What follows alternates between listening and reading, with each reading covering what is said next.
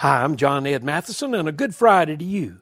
Thomas Edison had a great attitude of never quitting. He knew that failure was not fatal, but simply an investment in the bank of knowledge of something that didn't work.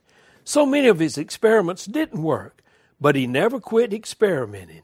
He once said, Many of life's failures are people who did not realize how close they were to success when they gave up. Edison never gave up. Paul reminds us in Galatians 6 9 that good works always produce a harvest if we do not give up.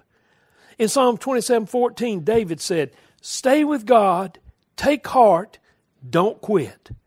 C.S. Lewis wrote that the devil's best strategy is to get Christians preoccupied with their failures, then he will stroll to victory. Hey, don't ever quit or give up.